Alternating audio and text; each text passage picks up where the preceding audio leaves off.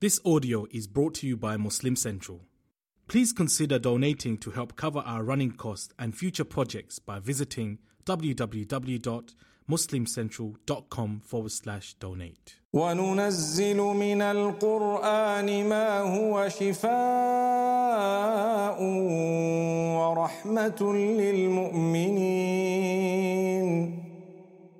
السلام عليكم ورحمة الله وبركاته بسم الله الرحمن الرحيم الحمد لله والصلاة والسلام على رسول الله وعلى آله وأصحابه أجمعين My brothers and sisters, we need to remember that when we try and impress the world, we may lose our sanity. We may lose our happiness. We will never be satisfied because the world moves ahead and continues to progress and we will have to live up to something new every day. And if we don't live up, we've lost out. So you might have been a very popular person because of something Allah blessed you with at a certain point and a few days later or a month or a year later, that thing may not be as popular anymore. So if your focus was to please human beings, you will never achieve that goal.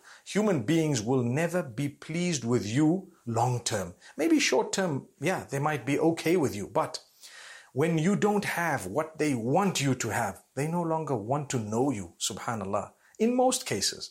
But those who are genuine will always be with you, even if you're not trying to impress them.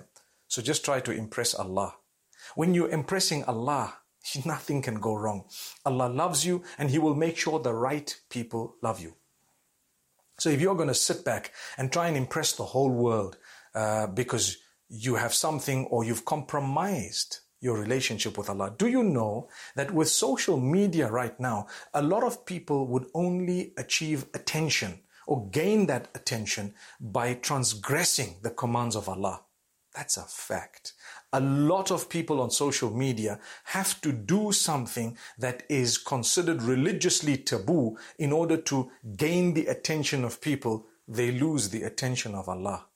Subhanallah. Think about it. So if you're gaining popularity for the right reasons, mashallah, good news to you. Wallahi. Wallah, it's so beautiful. But if you are gaining that attention with the wrong things, which is the majority, then we need to change that. Never mind if the people don't know you. For as long as the angels know, they take your deeds going up every day. And Allah knows that's sufficient. For Allah alone to know is actually sufficient. And Allah knows your heart. He will give you the tranquility. I'd rather be known by a smaller number of people, my own family and a few friends and perhaps a little circle of people uh, as a good person, reaching out to them and being able to prove myself as a slave of Allah subhanahu wa ta'ala to Allah as to what He wants from me, than to be known by so many people, but I'm not content, I'm not happy. So if you look at the popular people across the globe, you know, be they pop stars or singers or whatever else, in a lot of cases, they're not satisfied with themselves because they're running a race they can never ever win. They will have to live up to a standard that's, that's always going to be pushing the limits, breaking certain, uh, uh, you know, lines and barriers with Allah subhanahu wa ta'ala. And if that is the case, they can't achieve contentment. My brothers and sisters, your hope and your healing can only be achieved by your relationship with Allah. There's no other way. When you relate with Allah subhanahu wa ta'ala, you have a lot of hope. And remember, the hope is not only for the healing of this particular world, but even for the hereafter. So if we move on to the verses, Allah subhanahu wa ta'ala says He's going to test you and He's going to test you with a lot. Do you really think you're going to achieve paradise when Allah says we haven't yet tested you like we tested those before you? This is verse number 214 of Surah Al-Baqarah. Allah says, they were afflicted by war, by hardship, by difficulty. They were shaken until the messengers from amongst them said, When is the help of Allah going to come? Now the verse of hope. ألا إن نصر الله قريب. Indeed, the help of Allah is very near. Subhanallah. We're going through a great pandemic on earth at the moment. In these times, it's an historic moment because people will be speaking about it in the next generations. However, Allah says, you don't know when it's going to end. What we know, Allah inna nasrallahi qareeb. Behold, The help of Allah is very near. Have hope in Allah. Your days will be better. The days will be good. And you will come out of this. And the tough days will be changed by good and easy days by the help of Allah. So don't despair because the help of Allah is very near. And if you look at the verses, uh, verse number 216, for example, Allah subhanahu wa ta'ala tells us how sometimes you dislike something, but it's better for you. Wow, in that verse, there's a lot of healing for me. And there's a lot of hope because there are so many things in my life that did not work out. I think I've gotten to where I am today because of certain things not working out. And do you know that nearly every one of us, in fact, every single one of us, we've achieved a lot because our plan didn't go exactly as we planned. Allah closed certain doors. That's why we are where we are today. Had Allah opened all the doors we wanted opened from day one, perhaps we would not have achieved as much as we have right now. We would have been sitting in our comfort zones and it wouldn't have been so good. But Allah closes doors in order to open other bigger doors.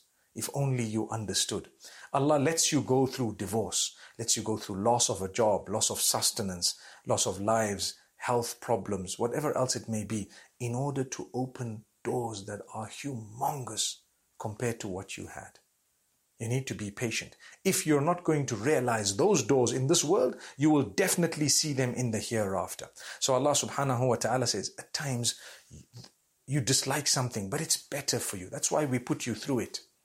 So take it in your stride. Allah says, Wallahu ya'lamu wa antum la ta'lamun. Allah knows. You are the ones who don't know. Allah knows the future and what it holds. Allah subhanahu wa ta'ala guides us. And this is why the verses of divorce follow this.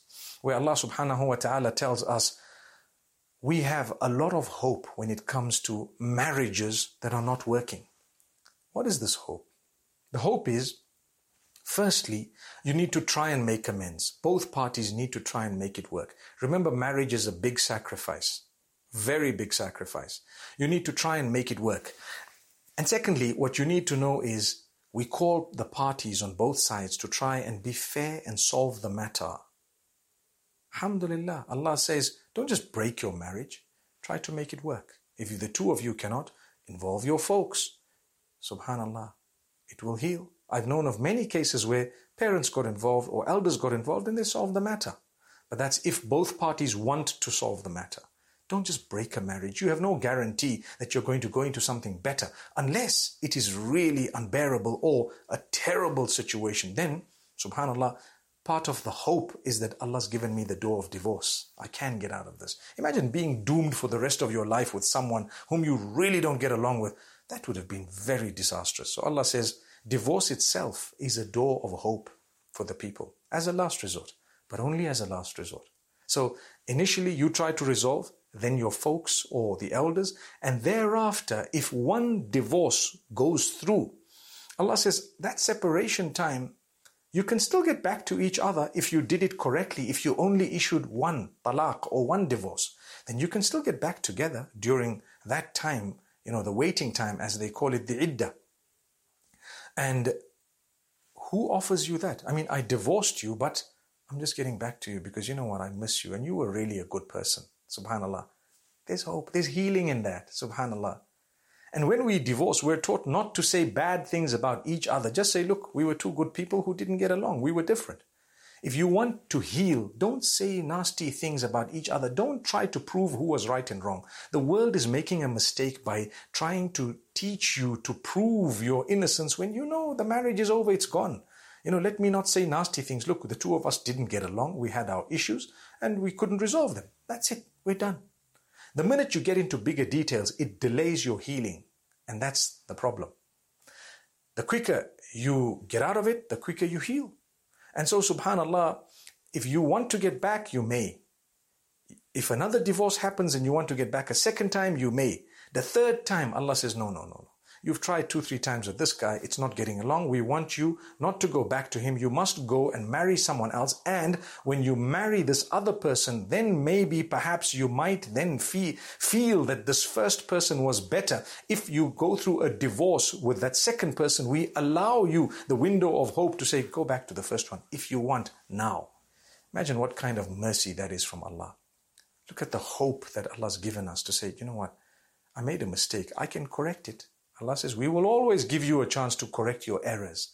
This is why, my brothers and sisters, learn about divorce. Many people divorce their spouses in a wrong way, and then they come and ask questions and they don't know what they did, and it creates a lot of issues. In order to avoid that, let's educate ourselves. أقول قولي هذا وصلى الله على نبينا محمد والسلام عليكم ورحمة الله. وننزل من القرآن ما هو شفاء ورحمة للمؤمنين.